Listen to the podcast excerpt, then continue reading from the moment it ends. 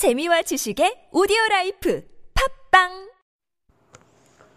오늘 말씀은 히브리 예, 출애굽기 12장 29절 구약 성경 100쪽 29절부터 30절까지 같이 공부하겠습니다. 밤중에 여호와께서 애굽 땅에서 모든 처음 난 것, 곧 왕이 앉은 바로의 장자로부터 옥에 갇힌 사람의 장자까지와 가축의 처음 난 것을 다 치심해 그건 바로와 그 모든 신하와 모든 애굽 사람이 일어나고 애굽에 큰 부르짖음이 있었으니 이는 그 나라에 죽임을 당하지 아니한 집이 하나도 없었음이었더라. 아멘. 이제 열 번째 마지막 하나님의 심판이 애굽 땅에 내립니다. 밤중에 여호와께서 애국 땅에서 모든 처음 난 것, 어, 곧 왕이 앉은 바로의 장자로부터 그러니까 세자죠. 우리나라로 하면 차기 왕이 될 장자가 이제 죽습니다. 그리고 또 모든 사람들의 장자가 다 죽고 가축에 처음 난 것들이 다 죽습니다. 그래서 큰 애통과 부르짖음이 애국 온 땅을 뒤엎었습니다.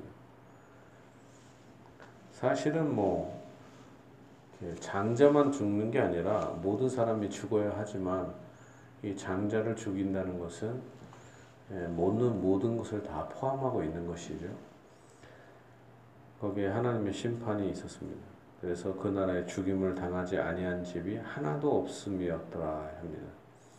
밤에 바로가 모세와 아론을 불러서 이르되 그 당장 그 밤에 뭐 바로 바로가 모세와 아론을 부릅니다. 너희와 이스라엘 손은 일어나 내 백성 가운데서 떠나 너희의 말대로 가서 여호와를 섬기며 너희가 말한 대로 너희 양과 너희 소도 몰아가고 나를 위하여 축복하라 하며 애굽 사람들은 말하기를 우리가 다 죽은 자가 되도록 하고 그 백성을 재촉하여 그 땅에서 속히 내보내려 하므로 이제 아, 예, 이스라엘 백성들이 상당히 어려운 지경에 빠졌는데 이제는 오히려 애굽 사람들이 이스라엘 백성을 재촉해서 떠나 보냅니다.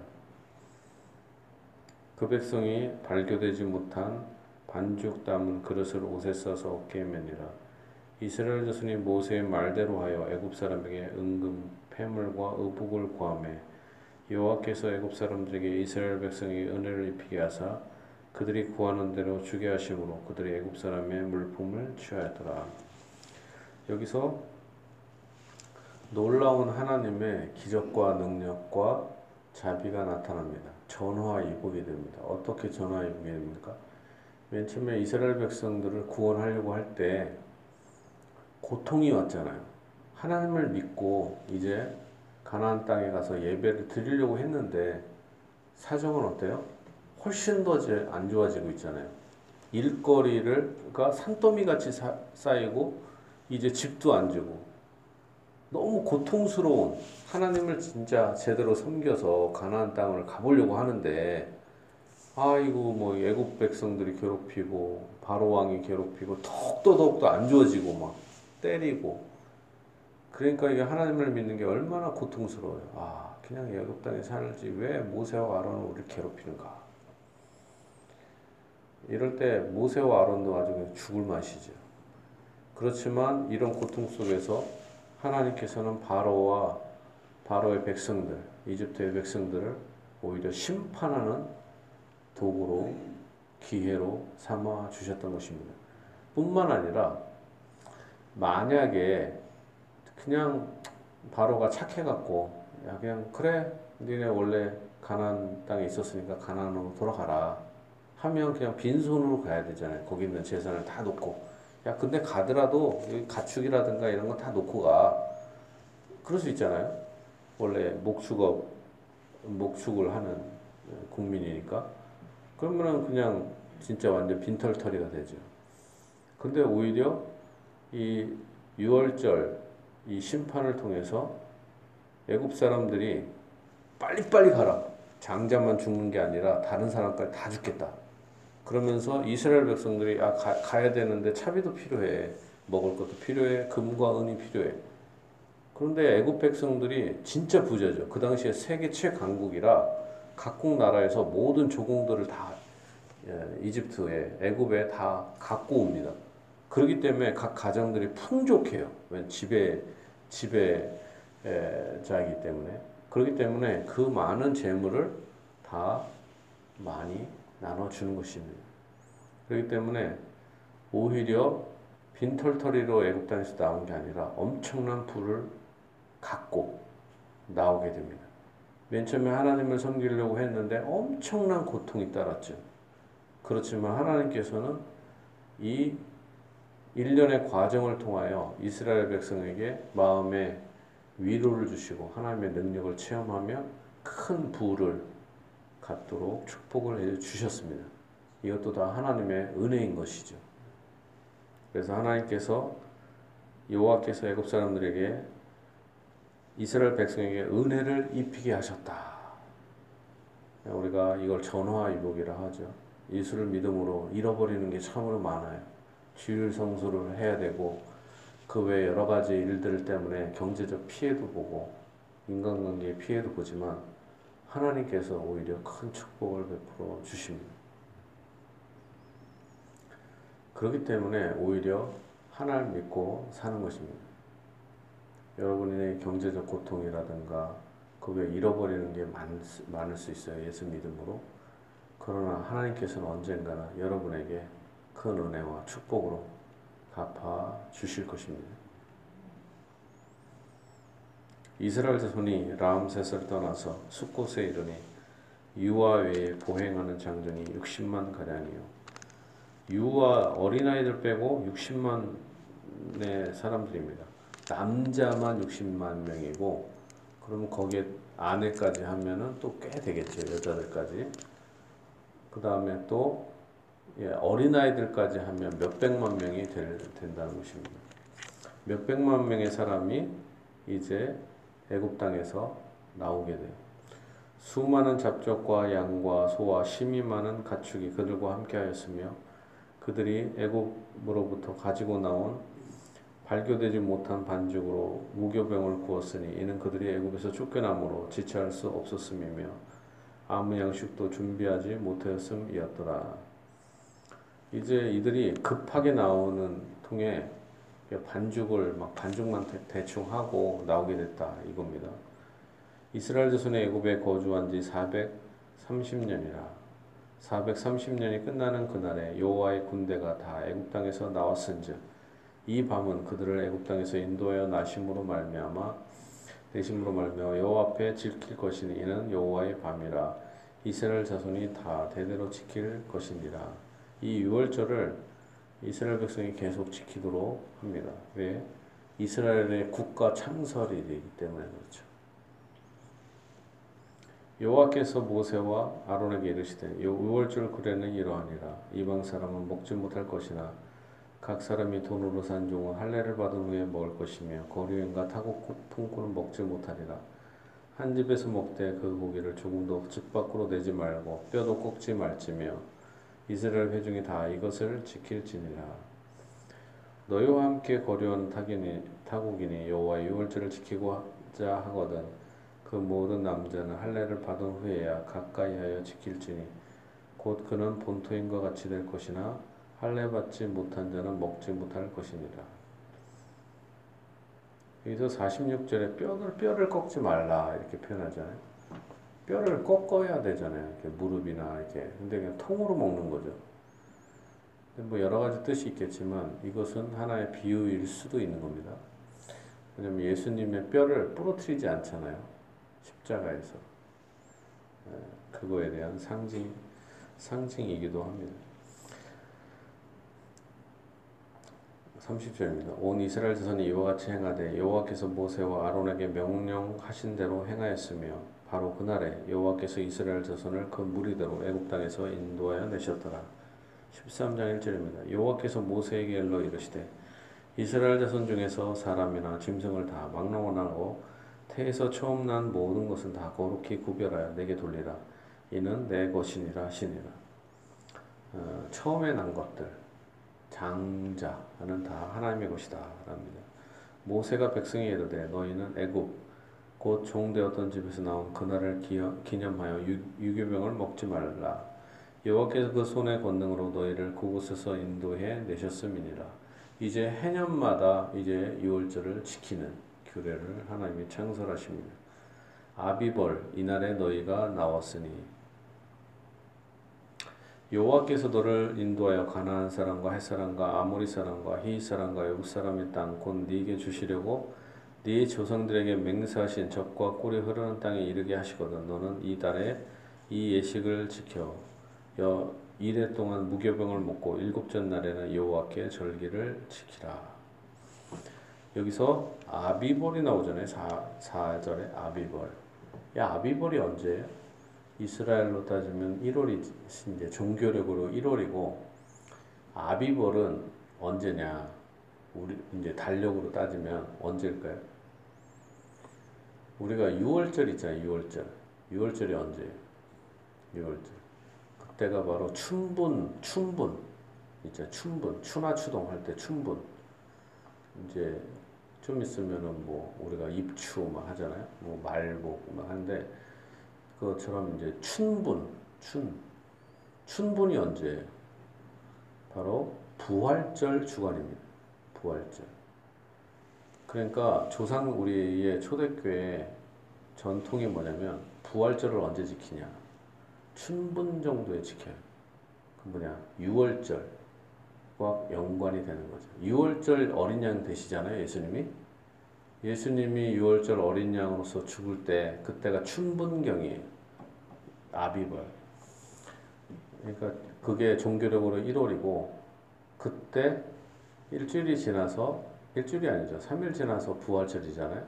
그렇기 때문에 우리가 어, 칼빈에 의하면 이 아비벌 6월절에 대한 의미를 띠기 때문에 이 예수님의 고난절 특히 부활, 고난절보다 부활절을 이거와 연관돼서 우리 초대교회 때부터 전통적으로 지켰다라는 것입니다.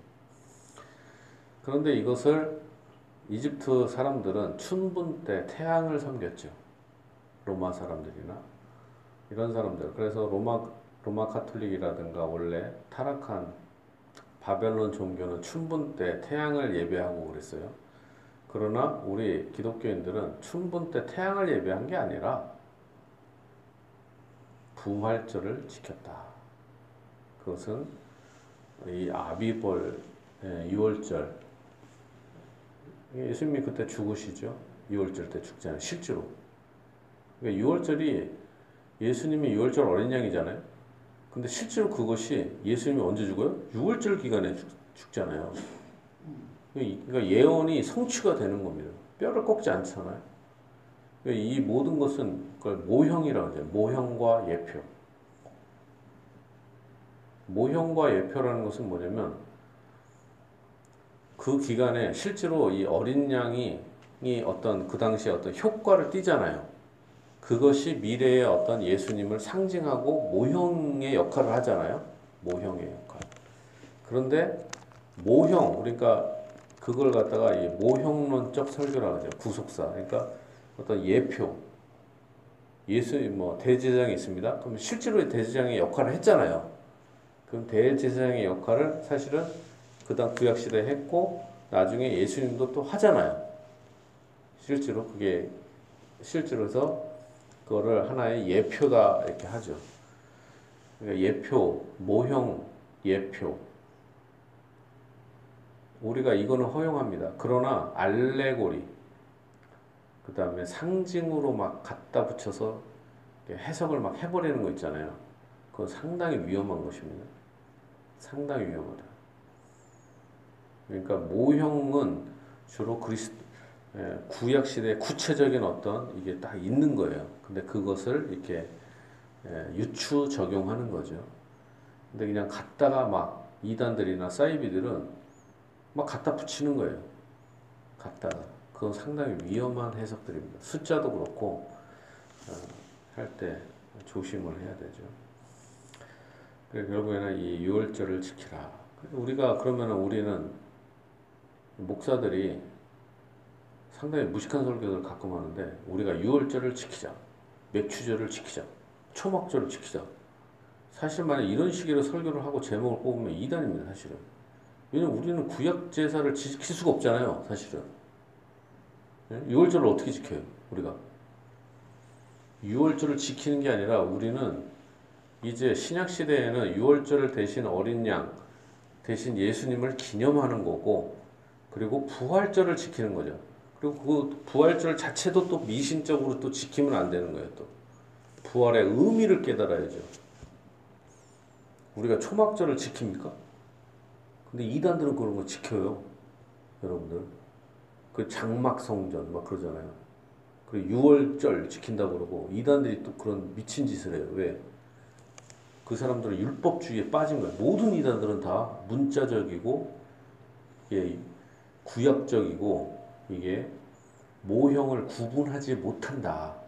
그러나 우리는 그것을 어떻게 유월절을 지키지 않고 그것이 예수님을 통해서 십자가에서 완전히 성취가 된 겁니다. 성취가 된 거예요. 그래서 제사법이 폐지된 것입니다. 이 분명히 알아야 되는 게 구약의 모든 제사법은 다 폐지되었다. 제사법적인 측면에서.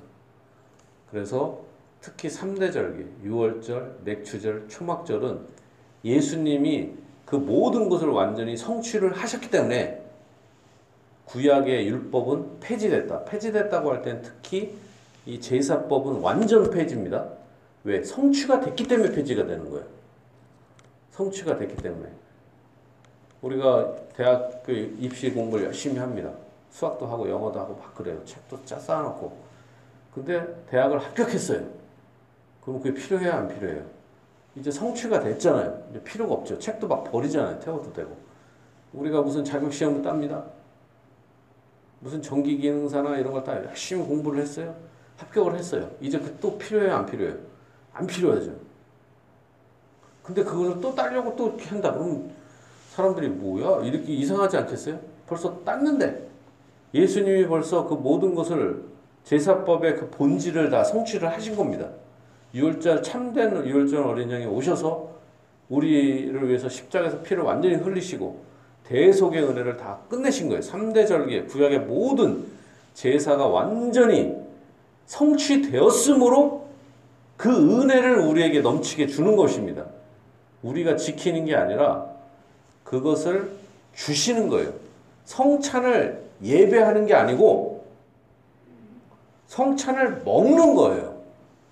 너는 받아 먹으라 하잖아요. 받아 먹으라. 이것은 내 살인이 받아 먹으라. 우리가 먹는 거예요. 예수님의 피를 먹고 마시잖아요. 근데 로마 카톨릭을 비롯해 그건 뭐예요? 예배하잖아요. 시키지도 않은 짓을. 그러나 우리 여러분들은 하나님께서 원하신 게 뭐예요?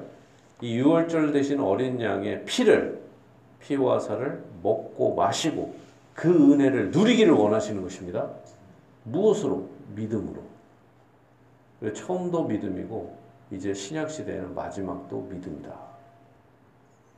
그리고 구약 백성들도 실제로는 이 유월절을 지킬 때 어떻게 지키냐? 이 유월절을 과거형으로만 하는 게 아니라 미래에 진짜 나의 영혼을 구속하실 메시아 참된 유월절 어린 양이 오실 것을 믿음으로 고백하는 것입니다. 실제로. 막 우리가 주일학교 가르칠 때나 할 때, 아, 뭐 이거 유월절에서 죽였습니다. 그래서 출애굽을 할 때, 이런 식으로 이야기처럼 하는 게 아니라 이것은 그런 의미였고, 미래적으로는 참되신 어린 양 대신 예수님을 예표하는 거고, 모형하는 것이다. 그리고 이제는 이것이 성취됐으므로 이제는 더 이상 이것이 필요 없고 우리는 유월절 대신 어린 양을 의 피와 살을 먹고 마신다. 어떻게? 믿음으로. 이렇게 얘기를 해야 됩니다. 오직 은혜로 우리는 사는 것이다. 예수님은 하나님 보좌 우편에 계신 예수님은 우리를 위해서 지금도 그의 살과 피로 인한 은혜를 우리에게 넘치게 부어주고 계시다. 이거를 말해야 할 것입니다. 진실로 여러분들에게 하나님 보좌 우편에서 예수님이 그 이런 은혜를 부어 주십니다. 10절까지 보겠습니다. 이래 동안에는 무교병을 먹고 유교병을 네게 보이지 아니하게 하며 네 땅에서 누룩을 네게 보이지 아니하게 하라. 너는 그날에 네 아들에게 보여 이르기를 이 예식은 내가 애굽에서 나올 때 여호와께서 나를 위하여 행하신 일로 말미암음이라 하고 이것으로 네 손의 기호와 네 비관의 표를 삼고 여호와 율법이 네 입에 있게 하라. 이는 여호와께서 강하신 손으로 너를 애굽에서 인도하여 내셨음이니 해마다 절기가 되면 이 규례를 지킬지니라 이제는 이 규례가 완전히 성취되었습니다. 예수님께서 십자가에서 6월절 어린 양으로서 완전히 죽으시고 이제 그 피와 살을 성찬을 통하여 우리에게 주십니다. 그리고 또 말씀을 통하여 우리에게 주시는 거예요. 그리고 그 은혜를 우리에게 넘치게 부어 주십니다. 또한 그 부활로 완전히 성취하고 이제 더 이상의 다른 제사가 필요 없고 우리는 오직 그의 은혜를 믿음으로 먹고 마신다는 것입니다. 이 하나님의 은혜, 6월절의 은혜, 모든 절기의 은혜가 여러분의 마음에 성취되고 넘치는 축복으로 임하시기를 임하게 하시기를 예수님으로 축복합니다.